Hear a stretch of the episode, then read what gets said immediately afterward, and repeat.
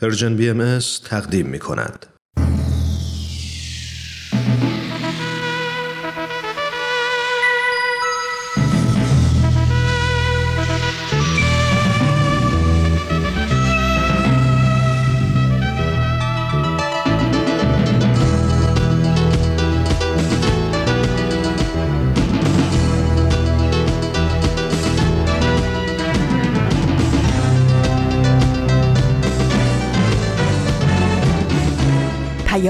دوست. برنامه ای برای تفاهم و پیوند دلها.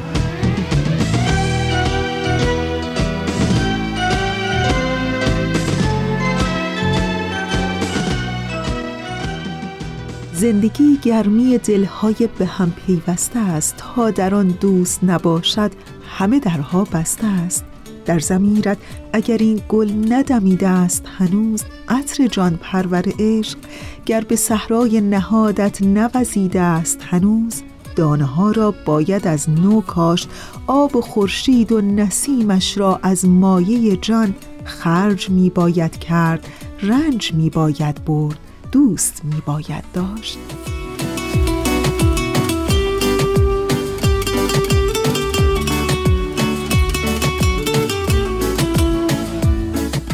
در هفته اول اسفند ماه به پیام دوست یک شنبه ها از رسانه Persian BMS خیلی خوش آمدین. من فریال هستم و در ششم اسفند ماه سال 1402 خورشیدی مطابق با 25 ماه فوریه 2024 میلادی همراه با شما. به سوی دنیای بهتر بخش پیشخان و بخشهایی از نشریه‌ای با عنوان بهاییان مشارکت در ساختن تمدنی جهانی که بخش های پیام دوست یک شنبه های این هفته شماست. امیدوارم که از شنیدن بخش های برنامه رادیوی امروزتون لذت ببرین دوست داشته باشین و باز هم تاکید می‌کنم که حتما با ما در ارتباط باشین. مطمئن باشین که نظرات و پیشنهادهای شماست که ما رو می‌تونه در ساختن هرچه بهتر برنامه های رادیویی و تلویزیونی یاری کنه پس با ما بیش از پیش در ارتباط باشید.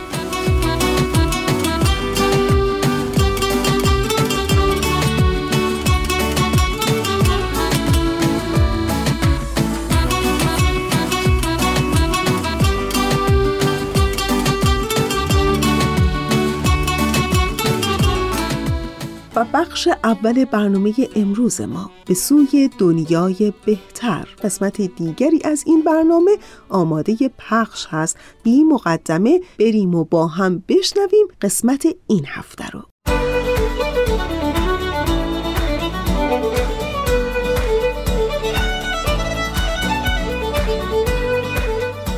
همراهان عزیز سلام. من سهیل مهاجری و دیگر همکارانم در Persian BM با یه قسمت دیگه از برنامه به سوی دنیای بهتر همراه شما هستیم.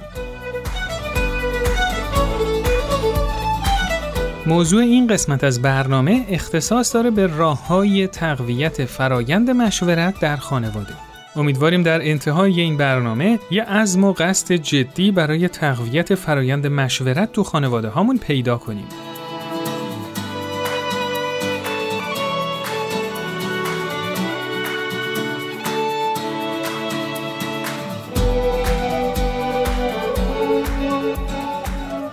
مشورت هم مثل خیلی از مهارت‌های دیگه احتیاج به تمرین و ممارست داره.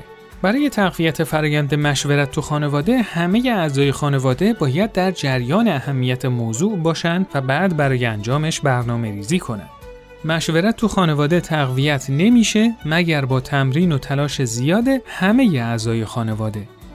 یکی از مفیدترین راهکارهایی که اکثر متخصصا برای مشورت تو خانواده پیشنهاد میدن تشکیل جلسات شور خانوادگیه که خیلی خوبه به صورت منظم و با فواصل نزدیک به هم برای مثال هر هفته تشکیل بشه و همه اعضا بتونن نظرات خودشون رو آزادانه بیان کنن و در رابطه با مسیر و هدف خانوادگیشون راه های برخورد با چالش ها و همینطور نحوه کمک کردن به هم دیگه مشورت کنن.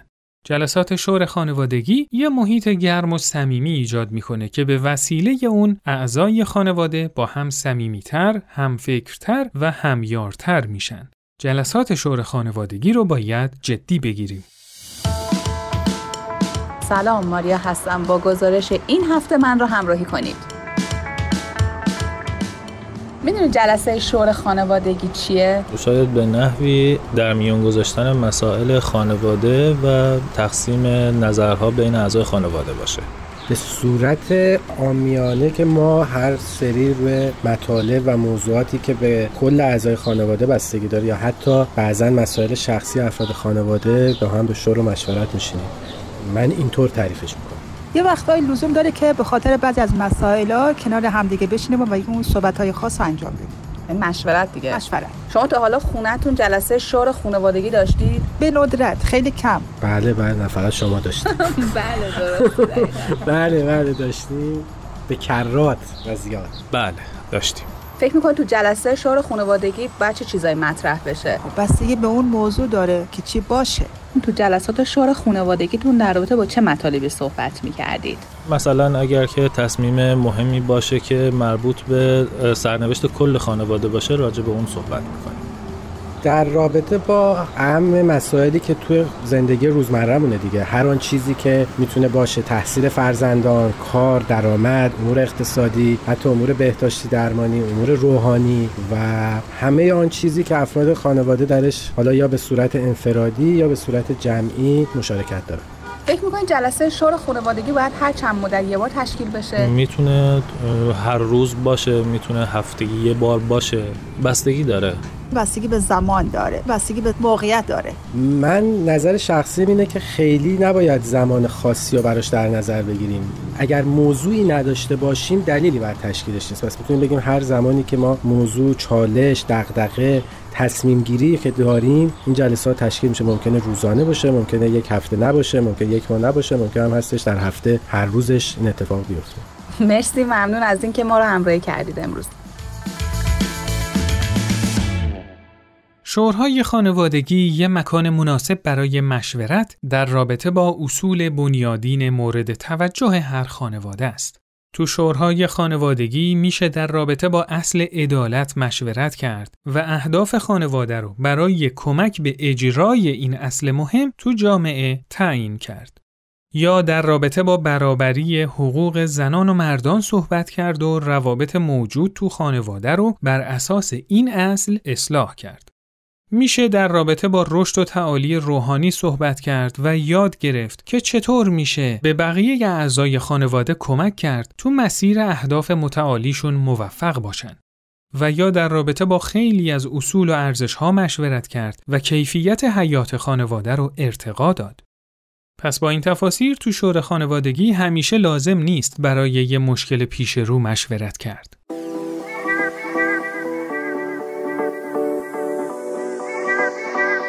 از شما بیاموزیم. رویا در آستانه پنجاه سالگی. اون تو زندگیش فراز و نشیبای زیادی داشته. ولی چند سالیه که با مشکلات کمتری دست و پنجه نرم می‌کنه و زندگی آرومی داره. هرچند که رویا هم مثل تمام مادرای دیگه نگرانی های خودشو به خصوص نسبت به بچه ها داره ولی می‌دونه که این نگرانی ها طبیعیه و به جای هرس خوردن و استرس داشتن فقط باید سعی کنه به بهترین شکل نقش خودشو به عنوان مادر خانواده ایفا کنه. رویا تازگیا با شنیدن یه برنامه رادیویی به اهمیت مشورت تو خانواده پی برده و در این خصوص فکر می‌کنه. اون وقتی که با صداقت به زندگی خودش نگاه می‌کنه می‌بینه که واقعا مشورت تو خانوادهش کمرنگ بوده و افسوس می‌خوره که اگه بیشتر به این موضوع اهمیت می‌دادن با مشکلات کمتری تو زندگی روبرو می‌شدن و مسیر پیشرفتشون هموارتر می‌شد. البته رویا از اون دسته آدمایی نیست که فقط تو گذشته زندگی کنه و به خاطر کاستی های گذشته افسوس بخوره. واسه همین تصمیم گرفته که یه اقدام جدی در این رابطه انجام بده تا بتونن تو خانواده پنج نفریشون کارها رو با مشورت پیش ببرن. رویا امیدواره که با کمک بچه ها که حالا دیگه بزرگ هم شدن می‌تونن برای رشد همه جانبه خانواده برنامه ریزی کنن و کارایی انجام بدن. اون یه لیست از اهداف مادی و روحانی که می‌تونن برای خانوادهشون در نظر بگیرن و براش برنامه ریزی کنن تهیه کرده و تصمیم داره که یه جلسه یه شور خانوادگی تشکیل بده. اما مشکل اینجاست که احساس می‌کنه بچه ها و همسرش همونطوری که خودش قبلا به شور اهمیت نمی‌داد خیلی اهل شور و مشورت نیستن و حدس می‌زنه که این جلسه تشکیل نشه. چالشی که رویا الان باهاش مواجهه اینه که چجوری می‌تونه همسر و بچه های 15, 19 و 22 سالش رو برای این جلسه آماده کنه. به نظر شما برای تقویت فرایند مشورت تو خانواده چه کارایی میشه انجام داد؟ چطور میشه بقیه اعضای خانواده رو برای مشورت کردن تشویق کرد؟ آیا تشکیل جلسات شور خانوادگی می‌تونه تو این مسیر مفید باشه؟ نظرات شما همراهان عزیز رو میشنویم.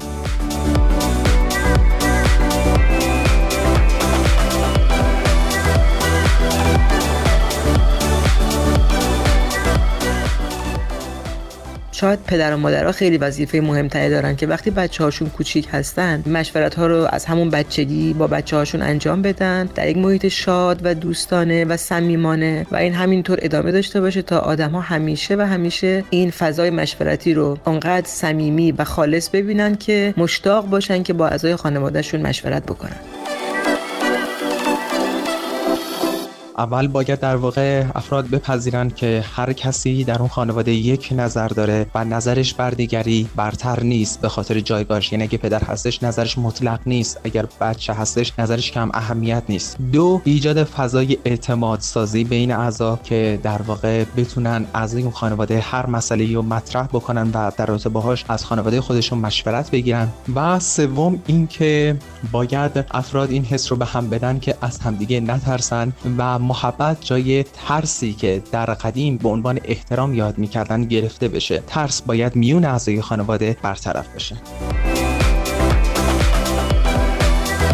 به نظر من مشورت یکی از اساسی ترین ارکان خانواده می‌تونه باشه که می‌تونه بنیانش رو مستحکم بکنه. همونطور که اشاره شد بحث مشورت های خانوادگی خیلی مهمه ولی فکر می‌کنم باید یه سری اصول و شرایط داشته باشه. از اصلی ترین شرایطش اینه که همه افراد خانواده به یک میزان دارای ارزش و اعتبار هستن. یعنی هر کس دارای نظر و حقوق مساوی با بقیه هست. وقتی این رعایت بشه اینطوری این مشورتی که صورت می‌گیره می‌تونه پایدار باشه و مورد بعدی تداوم داشتن این جلسات هست. در صورت این جلسات می‌تونه بسیار مثمر ثمر باشه. شاید پیش نیاز مشورت کردن در خانواده ایجاد فضای صمیمی و مصاحبت بیشتر اعضای خانواده هستش که می‌تونه از مشارکت در دیدن یک فیلم و مشورت بعد از اون حتی شروع بشه. اینکه ما بتونیم با همدیگه بیشتر صحبت بکنیم و مشورت کردن رو تمرین بکنیم.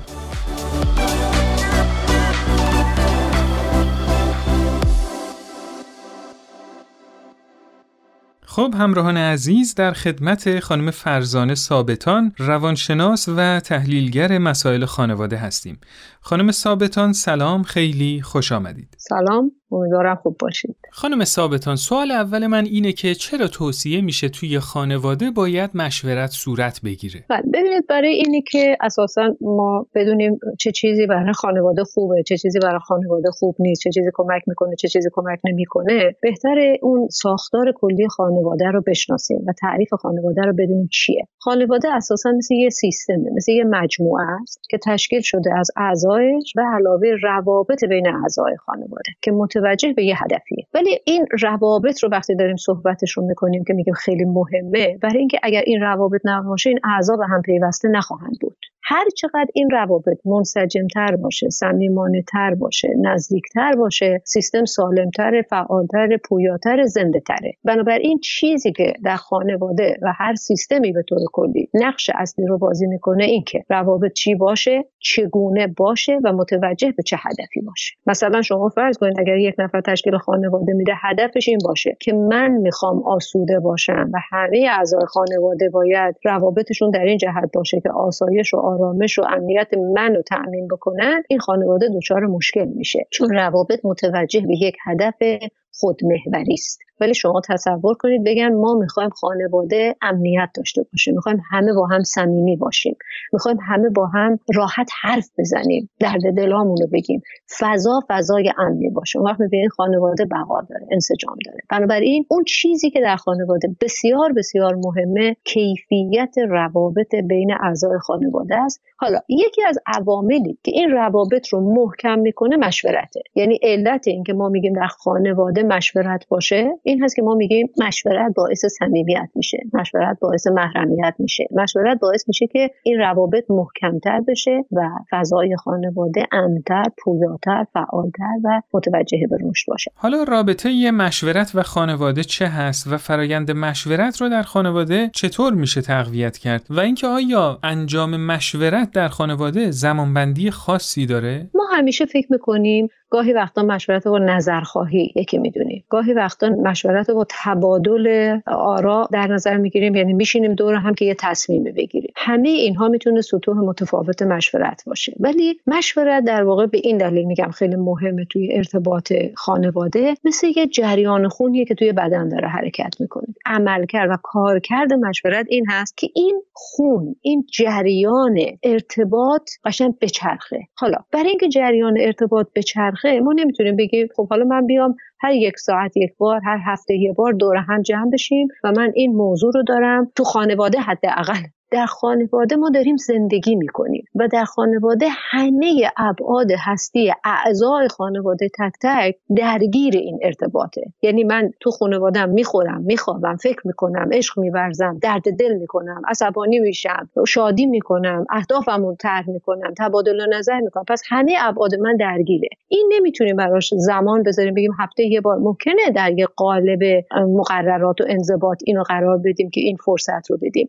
ولی مشورت اصل اولیش شنیدنه. شنیدن یعنی چی؟ یعنی ما حواسمون جمع باشه. شما وقتی یکی رو دوست داری چیکار می‌کنی؟ هر دم به دقیقه داری بهش فکر می‌کنی. اینو نمی‌خواد. حالش خوبه. بنابراین شنیدن یعنی اینی که هوشیار باشیم. حالا یه مرحله اونه مرحله بعدش اینه که اسوات رو میشنوی کلمه رو میشنوی ولی درک نمی‌کنی. مرحله بعدش اینه هفت تا مرحله داره شنیدن. یه موقع ما میشنویم ولی داریم اون که داره حرف می‌زنه من حواسم اینه که چی جوابشو بدم. یه موقع میشنوم و دارم قضاوتش می‌کنم. مرحله ششمه که من میشنوم و درک می‌کنم و می‌فهمم چی میگه. ولی آخرین مرحله من میشنوم و با دل و جانم میشنوم.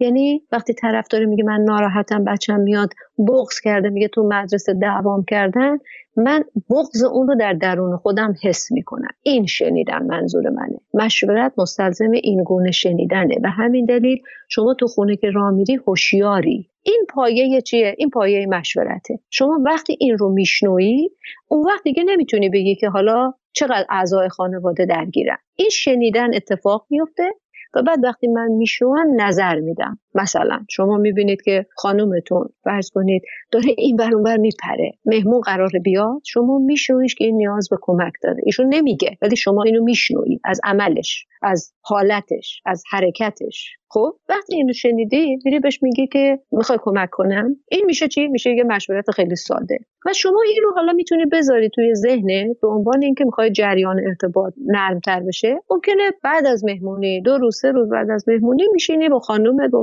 بچه‌هات میگی راستی مهمونی گذشت خیلی خوب بود اینا ولی مادرتون خسته شد. چه کار بکنیم که اینقدر فشار روش نباشه؟ ببینید اون شنیدن اولیه شما رو به این میرسونه. درست؟ و بعد اینجاست که بچه ها شروع می‌کنن نظر دادن. خیلی جالبه. این یکی از ابعاد متفاوت مشورت نسبت به اونچه که در ذهن ماست و حتی برای خود من هم تازگی تازگی داشت. بله. به هر حال. در مزای مشورتی که حالا به این مرحله رسید ما اینجا قرار نیست چیزی رو به کسی ثابت بکنیم. متاسفانه دنیای امروز دنیای عقله و همه چیز بر اساس تفکر و عقل ارزیابی میشه. این با خانواده کار نمی‌کنه. خانواده مؤسسه اجتماعی و معنوی روحانیه. عقل لازمه. چطور بودجه بندی بکنیم چطور خرج بکنیم چی و کجا بخریم. ولی مشورت پایش شنیدن با دل و جانه. نتیجتا وقتی ما مشورت می‌کنیم قرار نیست چیزی رو به کسی ثابت بکنیم. قرار نیست اصلا خوب و بدی اینجا مطرح بشه. قرار افرادی که دارن وارد به قول شما اون جلسه شور میشن احساس و نیاز دیگران رو ببینن با دل و جان بشنون لمس کنن و بعد نتیجه اینکه دنبال یه راهی بگردیم. اینجا خلاقیته. اینجا نظر من و نظر تو این درست و غلطه نیست. دنبال یه راهی بگردیم که همه به احساس و خوشنودی و رضامندی برسیم. پشت این تصمیمی که گرفته شده نیازهای همه حتی امکان اقنا بشه. می‌خوام این رو ارز کنم این شنیدن مهمه. ما متاسفانه چیزی که در مشورت می‌بینیم چه در سطوح خورده خانواده چه در سطوح کلان اجتماعی فقط می‌خوایم به همدیگه اثبات کنیم. من درست میگم تو غلط میگی. بدون اینکه همدیگه رو بشنویم. خیلی ممنون خانم ثابتان به موارد بسیار عالی اشاره کردید. خیلی ممنون که در این برنامه حضور پیدا کردید. من هم متشکرم از شما که ارتباط برقرار کرد سلامت باشید. خدا نگهدار. خدا نگهدار.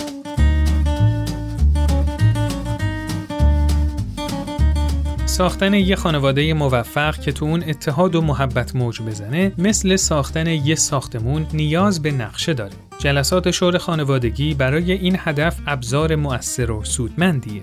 وقتی ما وقت کافی برای شنیدن صدای بقیه اعضای خانواده صرف می‌کنیم، قویتر از هر حالت دیگه ای این پیغام رو بهشون میدیم که دوستشون داریم و اونا و نظراتشون برای ما اهمیت دارن.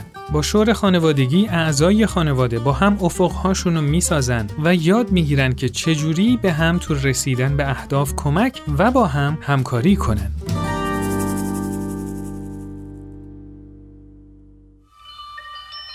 از شما بیاموزیم گفتیم که مشورت راهی که به ما کمک می‌کنه تا به وحدت فکر و وحدت عمل برسیم و تو کار گروهی موفقتر عمل کنیم اما به نظرتون اگه افرادی که در شور شرکت می‌کنند با هدف خودنمایی و به رخ کشیدن دانش و ایده هاشون اظهار نظر کنند به هدف شور نزدیک میشین؟ یا اگه افراد توی مشورت دنبال راهی برای منفعت شخصی خودشون باشن چی؟ گاهی بعضیا از مشورت کردن فقط یه هدف رو دنبال می‌کنن و اونم اینه که نظر و ایدهشون رو بقیه قبول کنن شما چی فکر می‌کنید؟ به نظر شما هدف از شرکت تو فرایند مشورت چی باید باشه؟ فکر می‌کنید توی مشورت هدفی به جز جستجوی حقیقت می‌تونه ما رو به وحدت و اتحاد برسونه؟ لطفا با ما تماس بگیرید و نظرات خودتون رو برای ما ارسال کنید.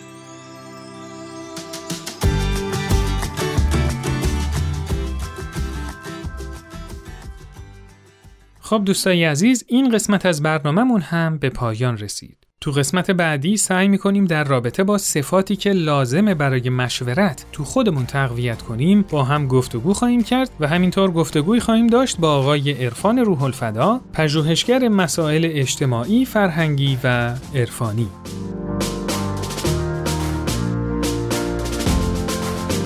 شما می‌تونید این برنامه رو تو هر کدوم از اپلیکیشن های پادکست خوان زیر اسم Persian BMS subscribe کنید تا به محض انتشار قسمت جدید با خبر بشید و یادتون باشه که با امتیاز دادنتون به برنامه و ارسال نظراتتون به ما کمک می‌کنید.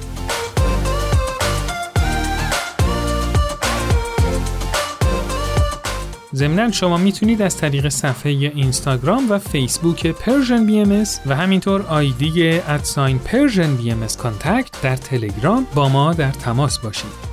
ایام به کامتون باشه خدا نگهدار.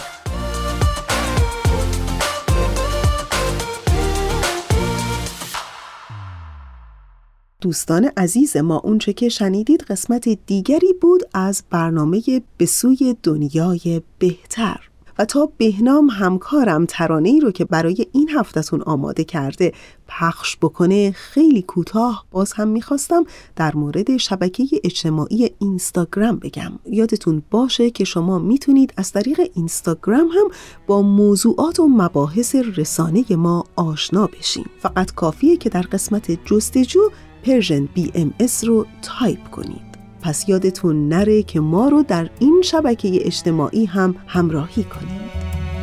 بیا تا پا بذاریم تو راه فرداهای خوب.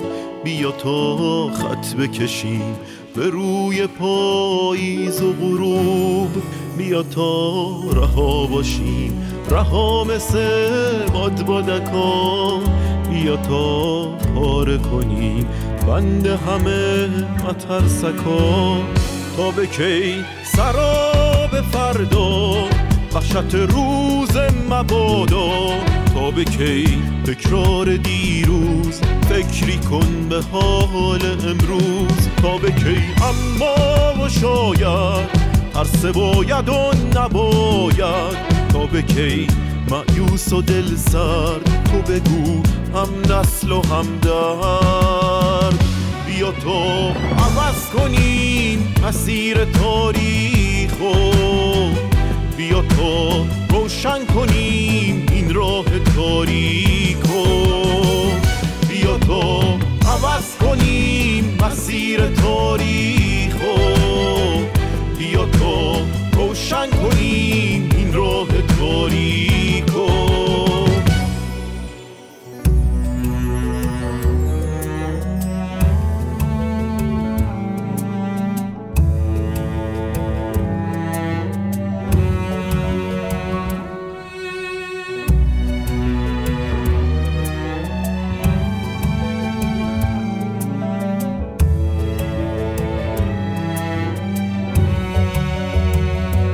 فرداهای ما دشمنی جایی نداره. خورشید فردا برامون گل و لبخند میاره. فاصله بین آدما دیوار برلین نمیشه. مقصد آزادگی گرمابه فین نمیشه. توی فرداهای ما تفنگ و بی گلوله ها پرچم سپید صلح و میکوبیم رو قله ها. مرزا رو وا می‌کنیم دنیا میشه خونه ما. دیگه فرقی نداره سرخ و سفید زرد و سیاه. بیا تا عوض کنیم مسیر تاریخو بیا تا روشن کنیم این راه تاریکو بیا تا عوض کنیم مسیر تاریخو بیا تا روشن کنیم این راه تاریکو بیا تا عوض کنیم مسیر تاریخو بیا تا روشن کنیم این راه تاریکو. بیا تا عوض کنیم مسیر تاریخو بیا تا روشن کنیم این راه تاریکو. و رسیدیم به بخش پیشخان این هفته. با من همراه بمونید.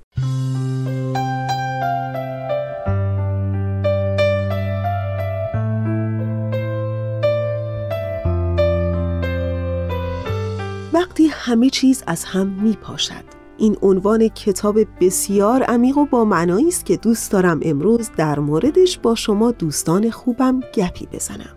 می‌دونین این کتاب اصلا برای گروه خاص یا سن مشخصی نیست.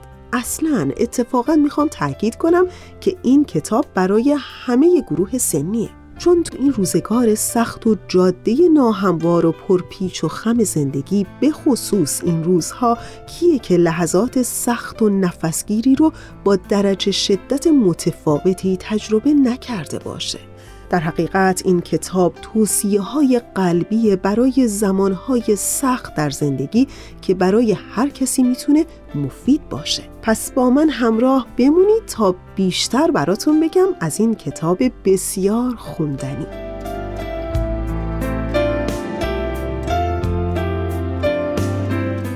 نویسنده این کتاب پما چودرون یک نویسنده آمریکایی بودایی تبتی هست. با ترجمه حسام شیخ حسنی و ناشر اون هم نشر ملیکان هست. با مطالعه کتاب وقتی همه چیز از هم می پاشد می‌تونین به سفری معنوی برید و بیاموزین که چگونه می‌تونیم با ناشناخته ها مواجه بشیم. امیدواری رو در آغوش بگیرید و بر ترس های خیشتن غلبه کنید. چوترون در این کتاب که یکی از کتابهای پرفروش وبسایت آمازون هست ابزارهایی چون مدیتیشن رو در اختیارتون قرار میده تا به وسیله اونها از بحرانهای زندگی به سلامت عبور کنین و در مقابله با ناملایمات زندگی انعطاف پذیر باشین. و حال این کتاب در مورد چی حرف می‌زنه؟ می‌دونین در زندگی هر کدوم از ما بالاخره یه زمانهایی فرا می‌رسه که همه چیز از کنترل خارج میشه و به نظر می‌رسه که روزگار با ما سر ناسازگاری داره. و طبیعی اولین واکنش ما این هست که از چنین موقعیت هایی فرار کنیم. چرا که نمی‌خوایم خودمون رو ناراحت کنیم. اما بسیاری از اوقات راه فراری وجود نداره و لازمه تمام قد با بحرانهای زندگیمون روبرو بشیم. پما چوترون نویسنده این کتاب هم در بعضی از موقعیت‌های زندگی خودش تجربه چنین مواجهه‌ای با چنین دشواری‌هایی رو داشته. او با استفاده از آموزه های بودیسم توانسته این دوران رو پشت سر بگذاره. در واقع کتاب وقتی همه چیز از هم می پاشد حاصل مبارزه چودرون با سختی های زندگی و سربلند بیرون اومدن از اونهاست.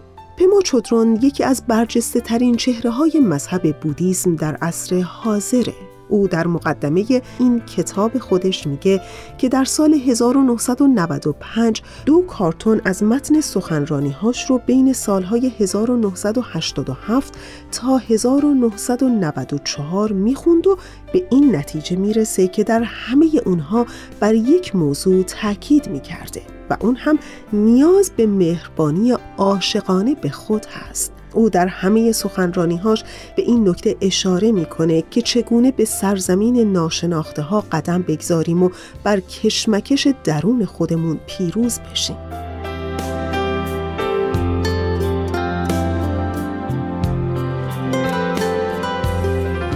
جدرون در کتاب وقتی همه چیز از هم می پاشد نشون میده که چگونه آموزه های روحانی می‌تونه نظم رو به زندگی بی نظم ما وارد کنه. بعضی از این آموزه ها عبارتند از اهمیت رنج در زندگی. همه می‌دونن که رنج بخشی اجتناب ناپذیر در زندگیه و پما چوترون عقیده داره زمانهایی که شغلی رو از دست میدیم یا فکر می‌کنیم زندگی مطابق میل ما پیش نمیره رنج می‌کشیم. او به ما میگه از راه نزدیک شدن به رنج و شناخت اون به رنج هامون می‌تونیم پایان بدیم. لحظه هایی که درد می‌کشیم بیدار میشیم و قلبمون رو به روی همه چیز باز می‌کنیم. یک موردی دیگه نزدیکی با احساس ترسه همه ترس رو تجربه می‌کنن اما تفاوت در نحوه مواجهه با ترس هاست. بعضی ها چشمهاشون رو میبندند و ترس رو نادیده می‌گیرن. برخی دیگه حواس خودشون رو پرت می‌کنن. هر کس راهی برای از بین بردن ترس داره. اما در کتاب وقتی همه چیز از هم میپاشه یاد می‌گیریم که ترس ها رو در آغوش بگیریم. پما چودرون میگه همه ما به امید چیزی بهتر زندگی می‌کنیم. با خودمون میگیم اگر فلان اتفاق بیفته خوشبخت خواهیم شد. اما با امید به چیزی بهتر می‌خوایم از احساس دردناک خود فرار کنیم و فرار هیچگاه راه خوبی برای رهایی از رنجها نیست. کتاب وقتی همه چیز از هم می پاشد تمرین های مراقبه رو به ما یاد میده. شاید در ابتدا مدیتیشن و ابزار شفقت به خود کمی عجیب به نظر برسه. اما این تمرین ها باعث میشه که رنج دیگران رو تشخیص بدیم و با همه مهربان باشیم. پما چودرون دیگر آموزه های این حکمت باستانی رو در این کتاب نشون میده.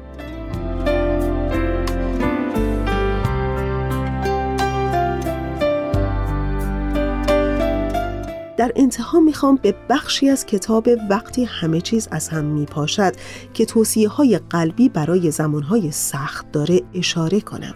در بخشی از این کتاب آمده یکی از بهترین تمرین های روزمره برای زمانی که وقت مراقبه نداریم اینه که به عقایدمون توجه کنیم. وقتی به حالت نشسته مراقبه می کنیم یکی از بخشهاش اینه که به افکارمون آگاه بشیم. سپس بدون قضاوت بدون اینکه اونها رو درست یا غلط بخونیم به سادگی قبول می کنیم که در حال فکر کردنیم. این تمرینی است برای تهاجمی نبودن در برابر خود. در این حال تمرینی برای زنده کردن خردمون. اینکه ببینیم فقط فکر می‌کنیم. اما بدون هیچ ترس یا امید یا سرزنش یا تمجیدی که به اون چسبیده باشیم. اما وقتی به مراقبه می نشینیم اوضاع همیشه این قدرها هم ایدئال نیست. حتی اگر کسری از ثانیه در یک ساعت مراقبه باشه سرزنش یا تمجید ما رو با خود به همراه داره که اون فکر خوب هست یا بد. در هر صورت اتفاقی که میفته بیشتر از اینه که صرفاً به اون برچسب فکر بزنیم. اما بعد از مدتی که مراقبه رو تمرین کردیم چون با خود تنها می نشینیم و تنها کاری که می کنیم آگاه بودن از بازدممون و شناسایی افکارمونه ذهنمون ساکنتر میشه. در نتیجه به همه چیز بیشتر توجه می کنیم. چه خود باور داشته باشیم که بیشتر توجه می کنیم چه نداشته باشیم. این اتفاق میافته در مراقبه ما به فضای بسیار زیادی اجازه وجود میدیم و سپس با شفافیت و وضوحی فضاینده شروع می کنیم به دیدن آنچه که پیش می آید و میپذیریم و با ترس هامون مقابله می کنیم و, و در اون صورته که می‌تونیم از چالش های زندگیمون به سلامت عبور کنیم.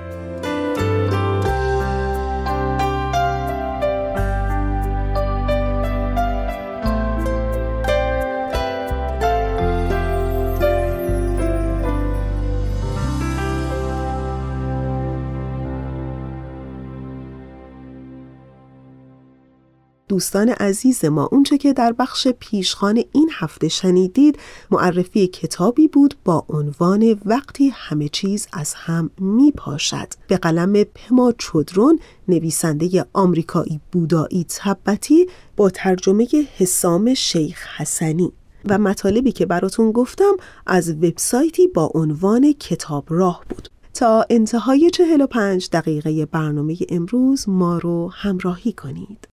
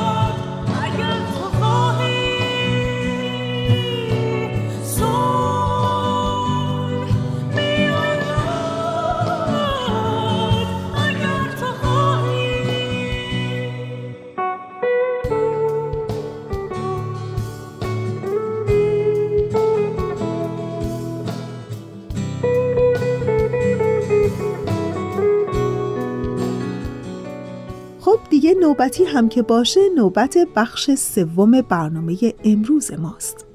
نشریه‌ای با عنوان بهاییان مشارکت در ساختن تمدنی جهانی.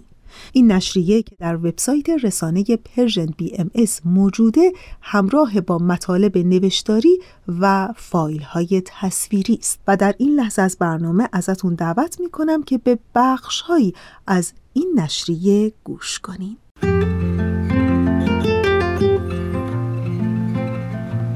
یک دیدگاه امیدوارانه نسبت به تحولات جهان ممکن است از نظر بسیاری ساده یا خالی به نظر رسد.